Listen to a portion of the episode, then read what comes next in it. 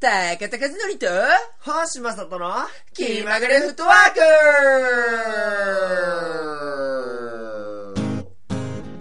思い詰めた顔してなんからしくないね。目的地なんてさ決めなくていいじゃない。楽しいことないならじゃあもう作っちゃおうか。そうっすね。さあスイッチを押すよ。気まぐれフットワーク。僕の話を聞いておくれ。僕の話を聞かせてよ。気まぐれ。どうもチャレンジャー高田です。どうもランタン星です。はい、ということで。ちょっと今日ノリ違うじゃないですか。なんでこんな聞いてないですよ、僕。何がですか？こんなノリで始まるなんて。ちょっとテンション高いね、星君。あれ、どうしたんですか？いつも高く行きましょうって高田さん引っ張ってってくれてるじゃないですか。いやいや、もう今日はもうそういうノリじゃないから。なんでまあちょっと、ぐだぐだ喋るのもあれなんで、はい、こちらのコーナー行ってみましょう。熱のテククラティでこいつはギブバックで。はい、このコーナーは高田さんの声を応援していこうというコーナーです。はい、はい、早速ジングルなんてこれちょっと新しい展開ですよね。そうですね。今まで僕がジングルを振るのも初めてでしたね。そうですね。ちょっとね。もう言いたくてしょうがない。言わずにはいられない。言いたくてしょうがないっていうことではないんですけど、やはりそのね、僕のね恋を応援していてくれてる全国1億2000万のこのリスナーのね、はい、日本人なんだ世界じゃないんだ方たちにやっぱりそれは報告しておかなければならないことがあるんですか。ちょっとまあお話があるっちゃありまして、ね、今日高田さん時間がたっぷり必要だってことで、はい、後半にいつも始めてるじゃないですか、このジングルを入れて、はい、もうね初っ端に持ってこないとダメだっていうことなの、はい、そんだけ話すべきことがある。まあ久しぶりにね、はい、一応なんか収録日とか場所とかぐらいは言っときますか、はい、そうですね。収録日が10月8日で、はい、星の家ですね、はい、まあ、前回に引き続き収録してるんですけども、はいはい、その時は隠し続けちゃうってことですよね。そうですね。そっか、ここで重大な、はい、物語が幕を開けるんですね。でもあれなんかさっきちょっと高田さんこの話はスロースタートだからっていうのはそういやまあだから、いや正直その、まあ、どれぐらいね、はい、この話を全部ね話すのにどれぐらいの時間がかかるのか正直読めないというか、はい、まあ、ちなみに前渡辺にねこの話をした時は、はい、10時間かかったですいや10時間聞きたくない、はい、被害者じゃんそれもう、はい、テロだよテロしかもその日渡辺はその話まあ、夜勤してて、まあ、夜勤明けの朝6時からその話をね、まあ、10時間だから午後4時ぐらいまで、はい、きつ夜勤明けで朝6時から午後4時まで聞かされるの、はい、でその日渡辺は午後6時だからその話が終わってから2時間後に彼女とデートということでまあひどい。そんなことやったんだ。はい、そんなこともあるぐらい。その時は10時間かかんないと語りきらなかったと。そうですね。いやそんなことがあるんですね。いやだからその話していくうちにそのいろんな思いが、やっぱこうやっぱそんな化学変化というかその僕の感情の化学変化がやっぱいろいろ起こってきて、まあ喜怒哀楽全部詰まってましたね。素晴らしい、さぞ素晴らしい物語になるじゃないかとまあスロースタート、まあね長編物語とかってね。やっぱ最初はその世界観に入り込まなきゃいけないから、ね、はい、情景描写とかがね、長かったりね、親愛なる父へ捧ぐ一応これなんか行書の検事、はい、頭に書いてある父なんだ親愛なる人生いろいろさんへつって人生いろいろさんへ捧ぐ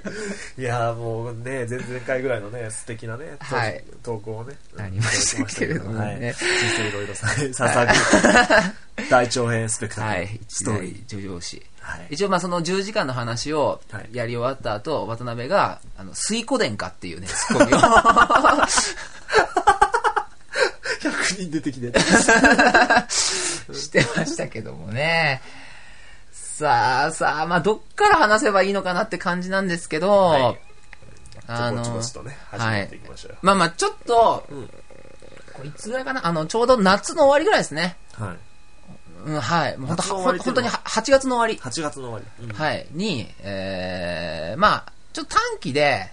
まあアルバイトをね、はい、してまして、はい、はい、でそこで、まあなんかそれがまあ夏限定のまあアルバイトで、うん、それが終わってまあ打ち上げみたいなのがあったんですよ。はい、はい、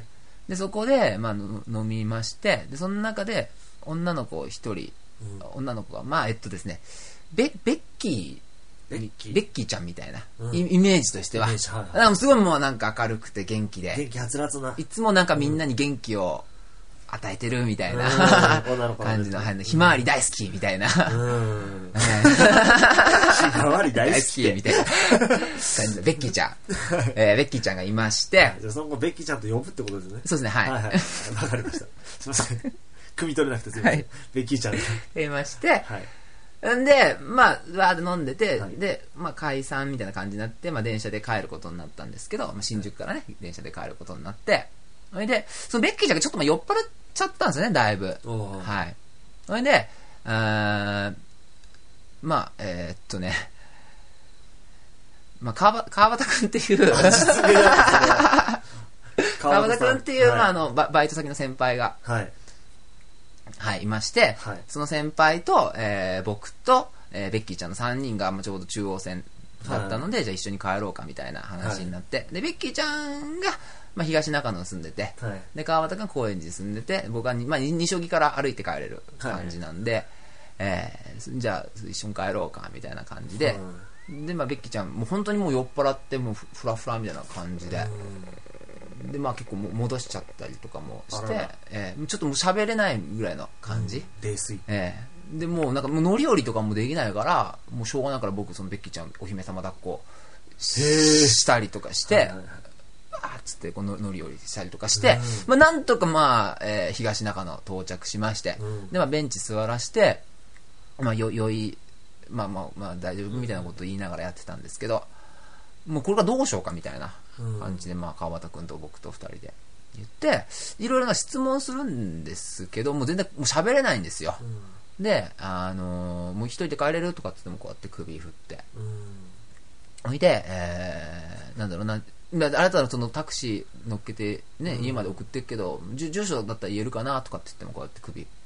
るんですよ、でどうしようかな、このままほっといてね帰るわけにもいかないしって言って、それでまあ川端くんは、川端くんもご結婚されてて、奥さんと、まあ、今2人暮らしなんらしいんですけど、川端くんがまあなんかノリでね、じゃあうち来ちゃうみたいなことを言ったんですよ。そしたらベッキーちゃんがうんってうなずいて、あれねえみたいな感じになって、でも酔っ払ってるのかで、まあ、川端くんいやダメだよ、うちかみさんいるんだからみたいな、まあ、一応まあギャグにして、それで、まあ、そのなんか流れで川端くんがじゃあ何高田くんち行っちゃうみたいなことを言ったら、ベッキーちゃんがうんって首振って、ああそこはダメなんだ、じゃあ何これは、川端くんならよくて僕はダメって、うん、まあまあまあまあみたいな感じになって、まあまあはいわかりました切ないな、なんか切ないエピソードだなそれ。何これ、俺全然空気読めてないやつみたいな感じなのこれ何俺お邪魔虫みたいななっちゃいますわな、なったんだけど、まあ、川端くんが、まあ、ちょっとうち、まあ、マジで無理だから、うん、でちょっと申し訳ないけど、じゃあちょっとベッキーちゃん家泊めてあげてもらっていいみたいなこと言われて、ああ分かったって言って、で、まあ、西荻窪まで電車で行って、で、まあ、降りてからタクシー乗り場みたいなところで待ってたんですよ、うん、そしたら、まあ、一応大丈夫みたいな感じでこう、まあね、こう看病つか、まあまあ、うん、解放してたら、なんか大丈夫ですかみたいな感じでトントンってなんか背中叩かれて、ふってなんか大丈夫ですかっつって、なんかおじさんに肩が叩かれて、うん、まあ、なんかあれだったら手貸しますよみたいな感じのこと言われて、でふってなんか見たら、それがこれ本当にワークショップの僕が言ってる講師の先生で、すごいなそれで、お前何やってんだよ高田みたいな感じで、いやみたいな、お前女連れ込もうとしてんのかみたいな、はい、いや違います、これちょっとバイト先のはい、ちょっと知り合いの女の子でみたいな嫌なとこ見られたみたいな感じだなとかってなって、でもその先生ちょっとなんとかな、こう江戸っ子みたいなね、こうなんだろうな、そういうちょっと粋な感じの人でねほんでその先生の連れみたいな人がいて、どうしたのとかって、これなんか知り合いみたいなこと言って、ああこいつね俺の弟子とかって紹介してあそうなんだみたいなこと言って、でベッキーちゃんにトントン叩いて、大丈夫とかって言って、君大丈夫かいっつって、こいつね俺の弟子だからだから安心していいよみたいなこと言ってで、じゃあ本当になんかあれだったら全然手貸すけど大丈夫かとか、全然大丈夫ですって、じゃあ俺も行くわとかっつってタクシーまで乗られて、でおいだからちゃんとしなきゃダメだからなみたいなことを言ってきてちゃんとしなきゃってどういうことですかみたいなことを言って、いろいろだよバカ野郎言っとくけどね、俺酔ってるからなって言ってでタクシー乗って帰って行って面白いねその人みたいなことがあってでタクシー乗っけて部屋まで送って、でとりあえずうちの部屋っていうか布団の上に寝かせたんですよ。それでとりあえずその時もでも何やかんやで2時ぐらいにはなってて、でとりあえず川端君に電話しようって思って川端君に電話して、一応無事送り届けて、今寝かせてますみたいなこと言ったら、川端君本当ごめんねみたいな、あれだからさ、ちょっと本当あれだけど、なんか高田君さ、これ多分やっていい流れだよみたいないやり汚い話だけどはいことなんか言ってきて、川端さんがそうそう、これなんかベッキーちゃんも高田君家に来たっていうことは、それはもう彼女なりに覚悟もあるわけだし、嘘みたいなそうなのみたいな、違うでしょ酔ってるんでしょ、だって泥酔でしょ、そうなのみたいな、俺も、奥さんとそんな感じだったしさみたいな、そうなのみたいなこと言う。悪いこと吹き込まれてんな高田さん。そうでとりあえず、じゃあなんかその腕枕みたいなのしてみたらみたいな、それだったら全然向こうもなんか絶対高田君のこと嫌いじゃないし、そんななんか嫌な気はしないと思うし、もしそれでなんか向こうにその気があるんだったら、向こうが多分リードもしてくれると思うからみたいなこと言われて、そっか分かった、じゃあとりあえず頑張ってみるわみたいな感じで電話切って、で部屋戻ったんですよ。で、部屋見たら、その時ちょっと部屋がすげえ汚れてて汚かったんですよ、散らかってたんですよ、忙しくてね掃除してなくて、でちょっとなんか起きてこの部屋見られるの嫌だなと思ったから、一応軽く掃除しようとかって思って、部屋のちょっと物とかを片付けていってたら、ちょっとその掃除にちょっと熱が入っちゃって気がついたら2時間ぐらいも4時じゃないですか、ピッカピカになんかしなきゃ流しとかもなんかすごい見られるかもしれない、見られるかもしれないからやりまして、2時間面白いんだよね。ほんでちょっとどうしよっかなって言って、なんかちょっとなんか僕ティッシュトイレットペーパーを使ってるんですけど、一応箱ティッシュ1個あった方がいいのかな、なんかよくわかんないけどと思ってよく全然わかんないんだけどでもなんかやっぱわかりますよそれは、なんかでも箱ティッシュを1個は絶対あった方がいいかなとか思って、一応100均行って箱ティッシュと、あとウェットティッシュも一応なんか買って何やってんだよ朝5時4時間で、一応なんかその新品の感じを出さないために一応こうやってやって、何枚かこう出して何の偽装だよ一応普段から使ってるような感じを一応出して、あと何しなきゃいけないかなとか思って、で彼女も本当すごい酔っ払ってて、その急性アルコール中毒みたいなのとか、もう全然俺そのお酒そのなんか飲み会慣れしてないから、そういう介抱とかもしたことないし、全然わかんないわけよ。どういうふうに対処したらいいのか。なんかね、なんか起こったらもうやばいしさ。ほんでなんか一応携帯のサイトでさ、その酔っ払いのその処置の仕方みたいなのをなんかいろいろ検索して調べて、でそしたらなんかほうじ茶飲ませるみたいなこと書いてあったのよ。起きたら、まあやっぱ戻してるんだったら脱水症状みたいな感じになってるから水分欲しいんだけど、でも冷たい水とかこうガブガブつい飲んでしまいがちだけど、そうするとなんかこう戻りで逆にまた吐いちゃったりとかっていうのがあるから。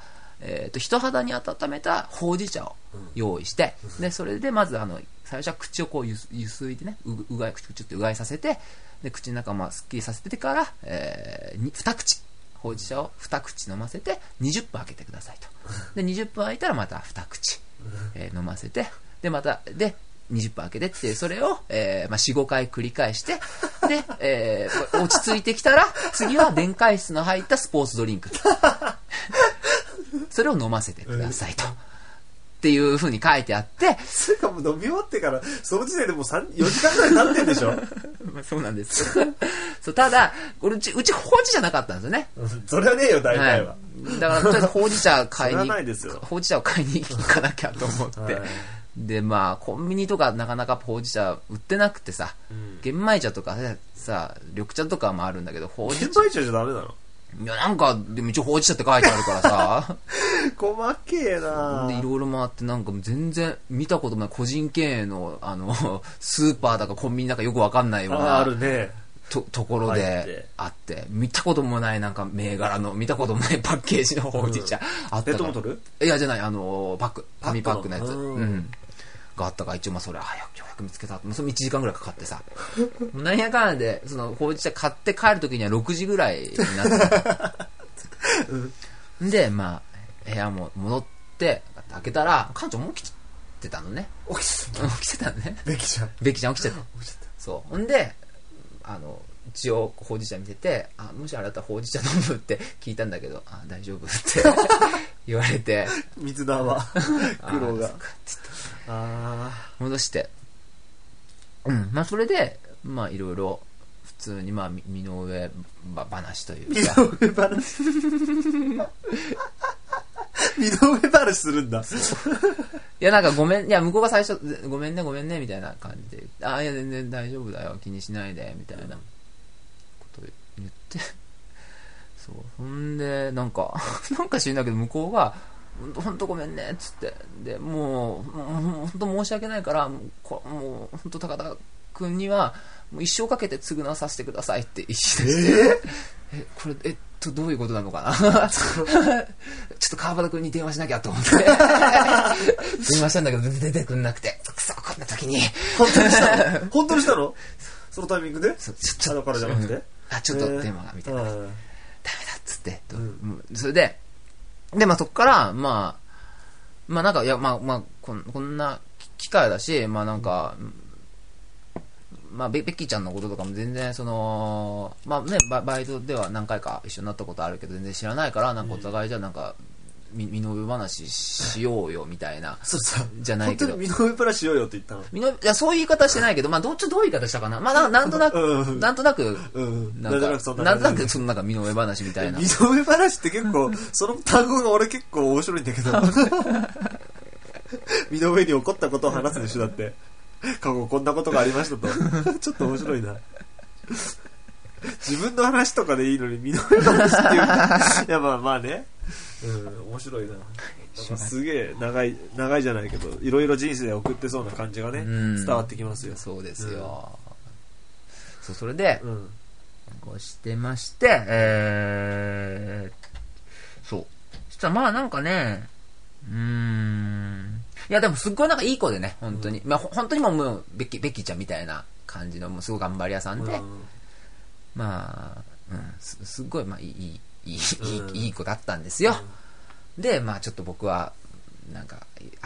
いいなみたいな、その一見で前からいや、まあまあ前から別にいい子だなとは思ってたけど、まあ、そう改めていろいろなんか、身の上話を聞いて。燃え上がっちゃうんだ。近い人みんな恋してないですか、高田さん。そんなことはないです。そんなことはないですか。なくはないか。はい。そう。ほんで、うん。で、まあまあ、本当もう終始なんか向こうが、なんかごめんねごめんねみたいな感じでそんな言い方してないけど、やっぱ栃木来てるからねごめんねごめんねって言ってるから、すげえ恐縮してるから、いやなんか本当もうなんか本当私ダメだわみたいな感じになってたから、いや全然本当気にしないでいいよって言って、っていうかまあなんか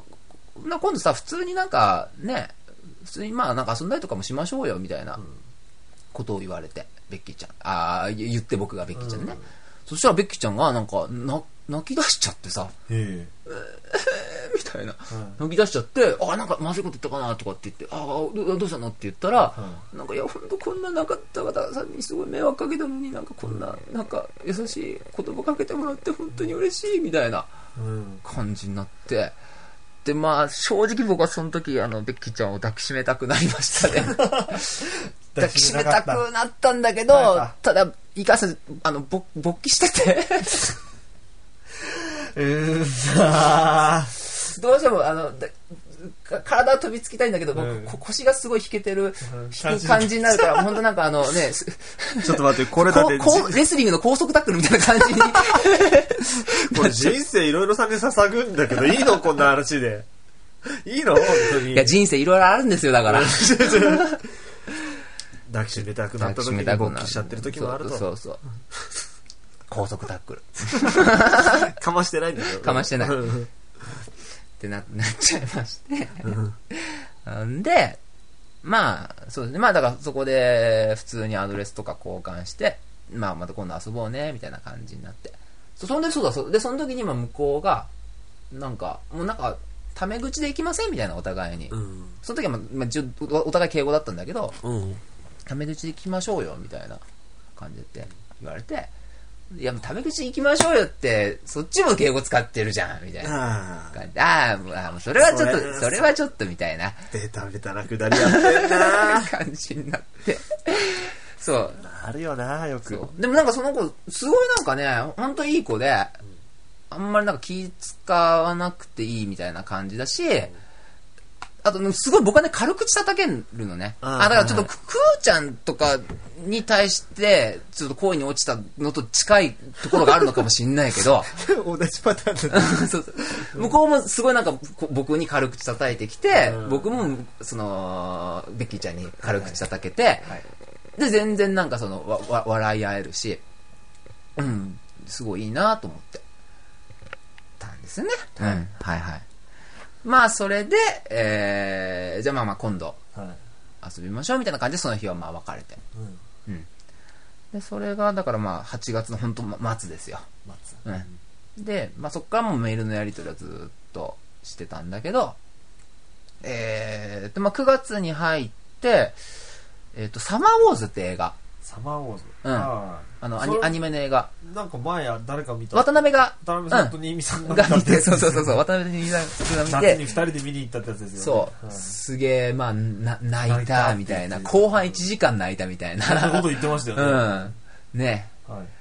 ていうのがあって、で、僕もそれ見たいなってずっと思ってたの。時をかける少女って同じ監督やってんだけど、それはすごい好きだったのね。だから、まあなんか公開前から見たいなとは思ってたんだけど、夏まあちょっといろいろ忙しくて結局行けずじまいでっていうのがあって、でそれがもう9月の第1週ぐらいで終わるみたいな感じだったから、じゃあこれ終わる前に行きたいなと思って、でその時にまあどうせやっぱ行くんだったら女の子と一緒に行きたいなと思って、僕女の子映画とか行ったことなくて本当に、それでその時に、そうだ、じゃあベッキーちゃん誘ってみようかなと思って、でまあ普通にまあ映画、そう、サマーウォーズずっと見たくてみたいな、多分まあベッキーちゃんもすごい好きな感じだと思うから、まあもしよかったら全然チケット代ぐらいだったらこっち出すから一緒に行かないみたいな感じのこと言ったら、すごい私も行きたかったんですみたいな、私も行きたかったんだみたいな感じになって、恋の予感。お、声の予感。はい、いいな、そういうのいいな。でまあ映画をね見に行くことにまあなったわけですよ。はいはいもったいぶるねまあちょっと、うん、ねちょっと落ち着かせてくれよ。高津さんお茶を飲んでいやもうどうですか今のところ。どうすかと言われてもあれですよね。その前エピソードが語られて、うん、ちょっとその人のなんかね魅力人物像みたいなのがさ出てきて、で恋に落ちる恋っぽいね、うん、そうねエピソードが一つね今入ってきて、うん、さてこっからどうなるんだっていう。そうまあだから正直ね俺の気持ちとしては、うん、その時はまだ恋かどうか分かんないっていうかねっていうぐらいのまあ位置ではあって、うん、だからそのサマーウォーズの映画を見に行って本当に俺が自分が好きかどうかを確かめようみたいなまあ、そういう意味合いもちょっとあったりはしたんだけども、うんうん、あそっか好きかどうか確かめようなんてことあるんだ。うんまあ普通にでも一回遊びに行こうみたいなことは言ってたからっていうのもあるし、うんそっか。それでまあサマーウォーズ映画見に行くことになりまして、うん、で僕は本当に女の子と映画見に行くでも映画自体もほとんど見に行くことないですし、うんましては女の子と2人でみたいなことになりましたのでやっぱりこうかなりなんかテンション上がりましてやっぱ前日あたりかとかテンション上がりましていろいろこう準備をしていこうと、うんまあ、思ってでまあチケットもまあこっちが買いに行ってね、うん、前もってちょっと買いに行って、うん、ちゃんと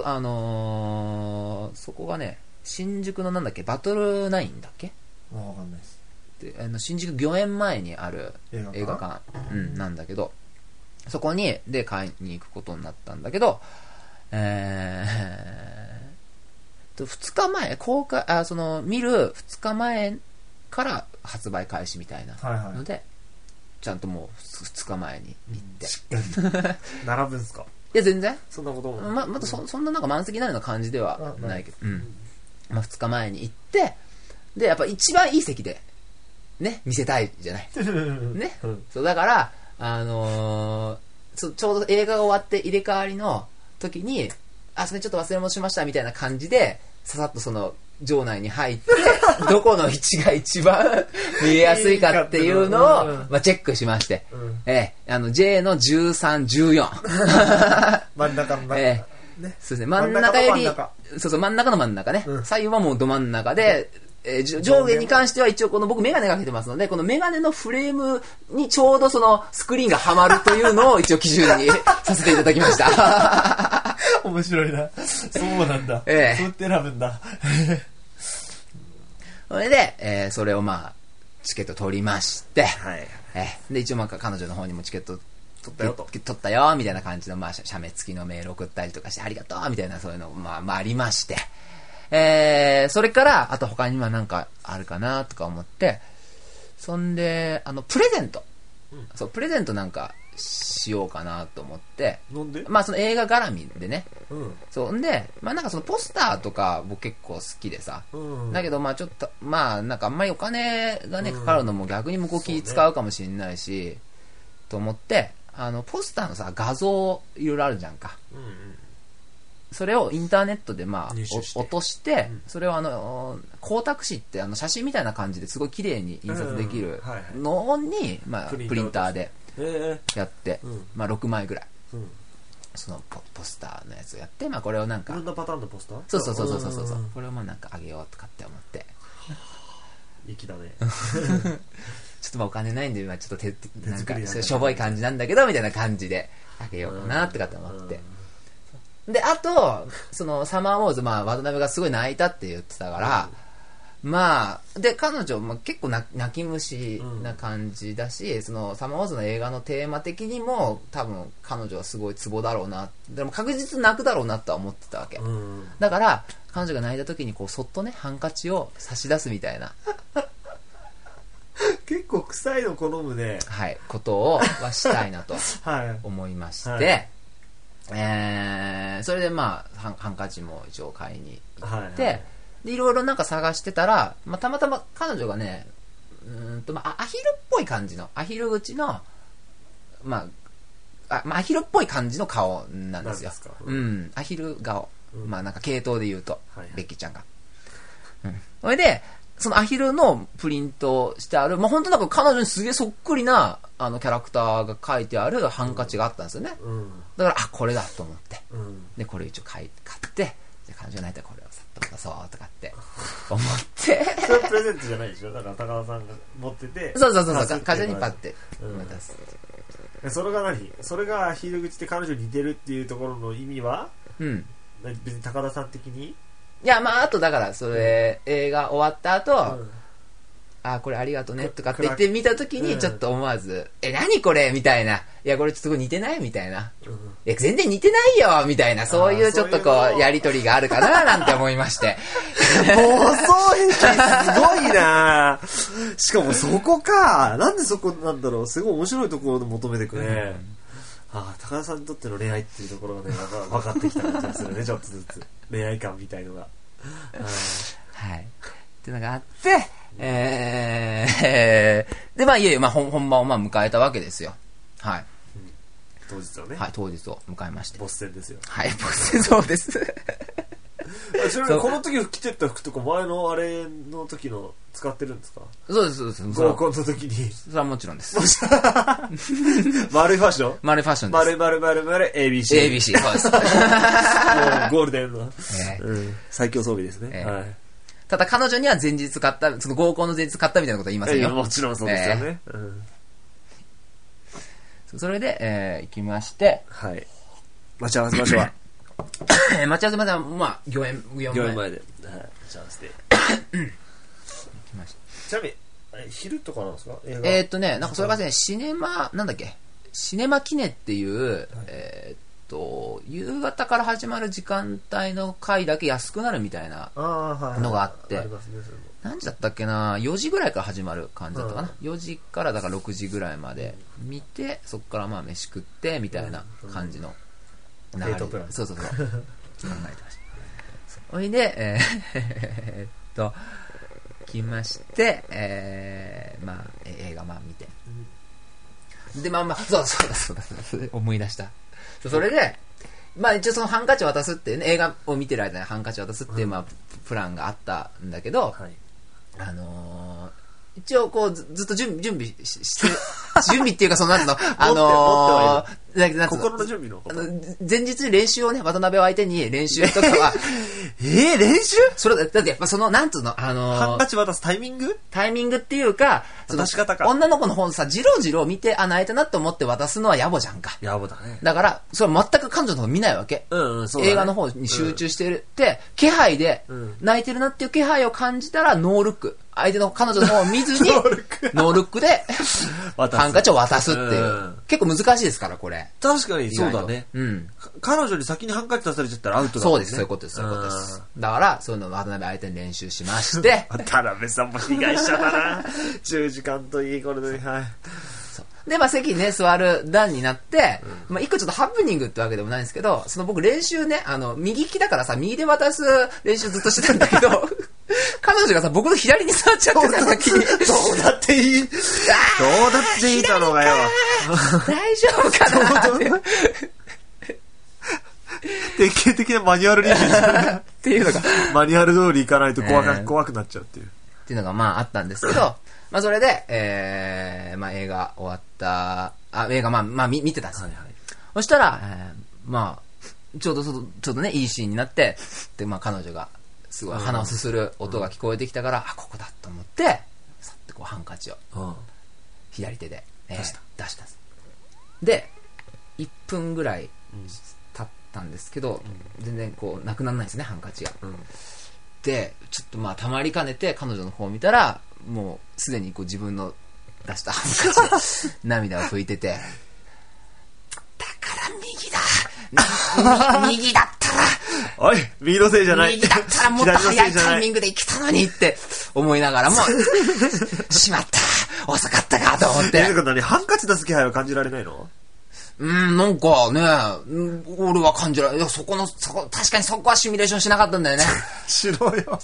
そこしてくださいよ。まあだからもうしょうがないから、その、肘掛け、はい、肘掛けをその出したハンカチでさっと拭いて、ハンカチを、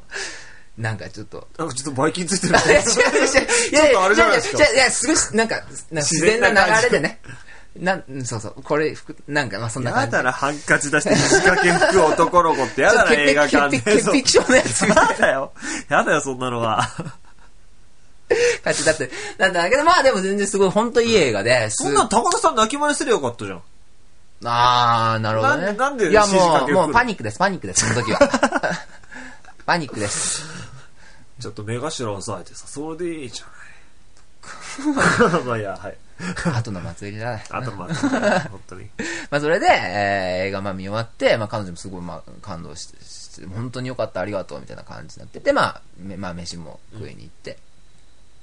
それで、まあ、別れることになって。飯のエピソードないんだ。なんかあるかと思ったけど。まあ特にない。はい、特に。まあかもなくかもなく。ちなみに何食べたんですかね。ちょうどだからそこがなんか田舎の家になんかいろんななんか集まってみんなでなんか食事みたいな感じだったから、田舎の家に集まって。そう。田舎のすごいなんか親戚が何十人いるみたいな家の物語。ああ、映画がね。そう。で、そこでなんかみんなでこう、ワイワイこう食事を食べるみたいな。シーンがあった。うん。和食のね、感じだったから、まあ、おひつ屋に行ったんだけど。ああ。うん。まあ、定食を食べてね。うん。で、まあ、ありがとう、みたいな感じになって。で、まあ、別れ際に、まあ、ちょっとあれなんだけど、つって、その、ポスターをプリントアウトしたやつ渡して、で、まあ、本当ありがとう、みたいな、すごいまあ喜んでくれて。あ、そうだ、で、あとハンカチも、なんか、一応、まあ、その、食事の時に、いや、実は、これまた、そう、こうやってやろうと思ったんだけど、みたいな、何やってんのみたいな、そういう、まあ、なんかあって、そう、あって、でもこれすごい似てないみたいな感じで、いや、全然似てないじゃん。あ、いや、似てるかも、みたいな。ほら、似てるでしょみたいなのがあって、あ、じゃあ、もしよかったらこのハンカチあげるよ、みたいな。一応そのハンカチは、まあ、プレゼントして。ほんで、そのポスターのやつもプレゼントしたら、まあ、すごい喜んでくれて。ほんで、そうだ、で、その前に、なんかそのワークショップで、その先生がさ、そうなんかこの間の、まあ、女どうなったんだみたいな感じになって、まあ、ワークショップの飲み会があったとか、そうで、その時に、まあ、実は今度映画見に行くことになりましたみたいなこと言ったら、おーみたいな感じですごいなんかテンション上がって、じゃあちょっとその女の子とツーショットの写メ撮ってきてみたいな風に、まあ、こうミッションを課されてた。そう、だからそのなんか、プレゼント渡して、じゃあちょっとなんか一個お願いがあるんだけど、もしよかったらなんかそのツーショットの写メ撮らせてくんないみたいな。言ったら、何使うのみたいな最初は言ってたんだけど、あ、まあ、でもじゃあそれだったらそのポスターもあったから、このポスターと同じこう構図で二人で写メ撮ろうみたいな感じのことで、そう言われて、あ、いいねいいねそれみたいな感じになって、で、その写メパシパシって撮って、で、今日はありがとうねみたいな感じでバイバイっつってお別れしましたっていう。はい。それがまあ映画でと。のお話ですけれどもね。あ、これでおしまいなわけないでしょ。だよね。いや、別にこれでおしまいでよかったよ。うん、いや、いいよ。これはね、ここまでの話だけで、じゃあ、だと思ってちょっと感想とかを、感想っていうかなんか思ったことを出してもらうとさ、いいじゃん。完璧なデートじゃないですか。そうですね。まあそういうハプニングとかミスとかもありつつ、いやでもそういうのをなんか突っ込んでくれる子だから、だからまあ失敗しても突っ込んでくれるだろうなっていう安心感があるからこっちも攻めれるみたいなね、ところはあって。だから本当にね、こう、なんていうの、いい相性が合うというね、非常にね、いいペアだと思いますよ。言うならね、相手によってはそのポスターのプリントアウトして渡すとか相当アウトな人もいるだろうと。でも全然そうじゃないね。なんかいい判断だったんだろうね。ねえ、なんか、すごい、恋の始まりの感じだった。完全に、その、確かめるも何も、そこまでやってて、したら相手をその気させてるよね。恋あると思わせてるよね、それは。いや、でも、なんかその、今日ありがとね、みたいなメールして、こっちから。で、向こうからもすっごい長文のなんかメールが。いや、なんか本当いろいろなんか準備してきてくれて、なんか本当なんか感激しましたみたいな、感激したみたいな、来てますごいなんか喜んでくれてたみたいで、あ、よかったなと思って、っていうようなことがねありましたけど、どうですかちょっと時間的に。そうですね、うん、前半をこの今日はまだまだいきますよ後半も素晴らしいこの後の恋愛の展開をね高津さんに語ってもらいます。